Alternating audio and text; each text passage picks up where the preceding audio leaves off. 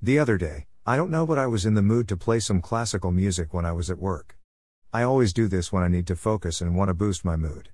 My playlist was a mix of Beethoven, Mozart, Wagner, Tchaikovsky, Orff, and other composers.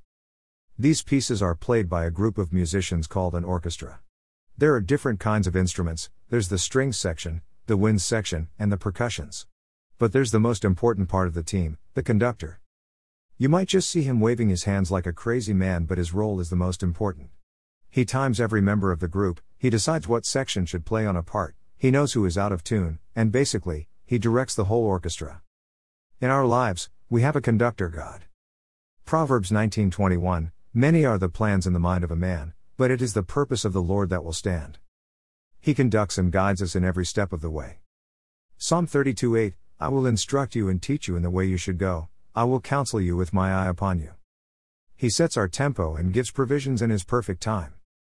Ecclesiastes 8:6 For there is a time and a way for everything, although man's trouble lies heavy on him. He tunes us when we are out of tune. Revelation 3:19 Those whom I love, I reprove and discipline, so be zealous and repent.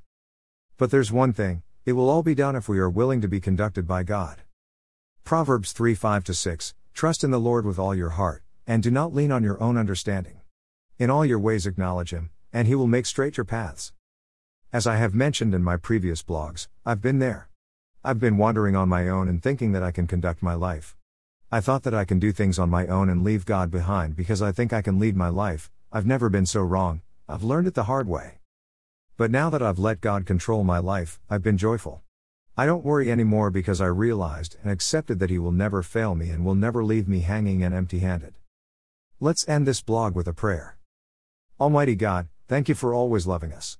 Thank you for always wanting the best for us and never leaving us. Lord, we pray that we accept your plans in us.